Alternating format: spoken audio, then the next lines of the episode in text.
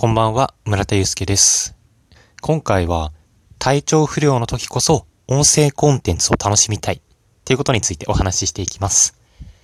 前回からお話ししたように僕はこのふつかかん体調を崩していって、まあ寝込んでいましたね。その時に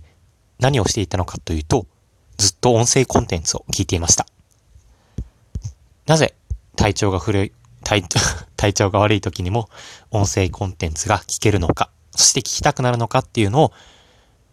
おは、えー、っと、まあ、僕の感情を込めてお話ししていきたいなと思います。今夜もスタートです。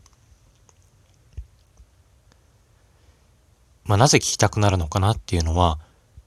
みっつ効果があるかなと思います。ひとつめが受動的にインプットできる。ふたつめが子守歌の効果がある。みっつめ、寂しい心に寄り添ってくれるということです。で、まず受動的にインプットっていうことからお話ししていきますね。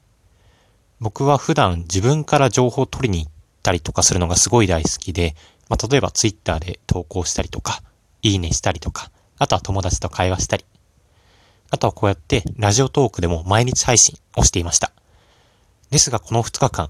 自分からもう、こうやって情報を見に行くっていう力は残されていないなって感じたんですよね。大した、大好きだったツイッターも一切開かず、ラジオトークも、まあ、配信しようかなって思ったんですけれども、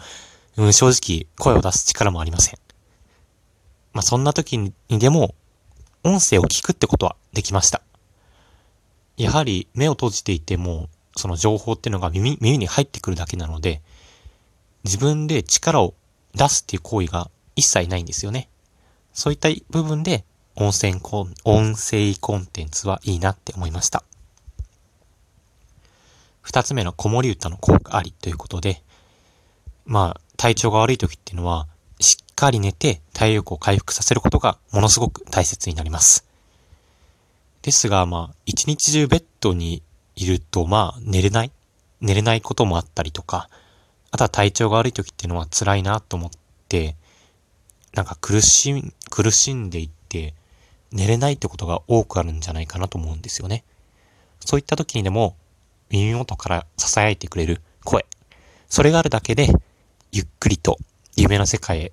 入ることができます。僕もこのふつかかんね、何時間寝たのかなってぐらいに、うん、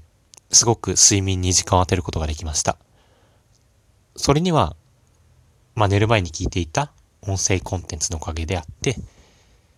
音声コンテンツのおかげがあるのかなって思いました。三つ目、寂しい心に寄り添ってくれる。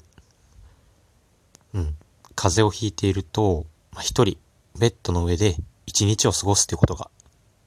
まあ、うん、一日を過ごし過ごすんですよね。まあ、普段であれば家族であったり友人と話して楽しく過ごす、まあ、そんな日常があるのですが。うーん、やっぱりね、体調が、が悪いってこと、ことだったりとかで、心がね、どうしても弱ってしまうんですよね。そんな時に、音声、音声コンテンツが、寂しい心に寄り添ってくれます。特に、ふたりからさんにんで話している雑談系のラジオを僕は聞いていました。自分もその空間にいて、話してる感覚を持てるので、気分も上がるんですよね。まあ、体調が悪いながらも、まあ、ふつかかん、耳では楽しんだ生活っていうのですることができました。今度は、こうやって楽しむだけじゃなくて、自分からも何か発信していって、誰かの心の支えだったりとか、楽しい気持ちになれるような、そんな発信をしていきたいなと思います。本日もお聞きいただき、ありがとうございました。おやすみなさい。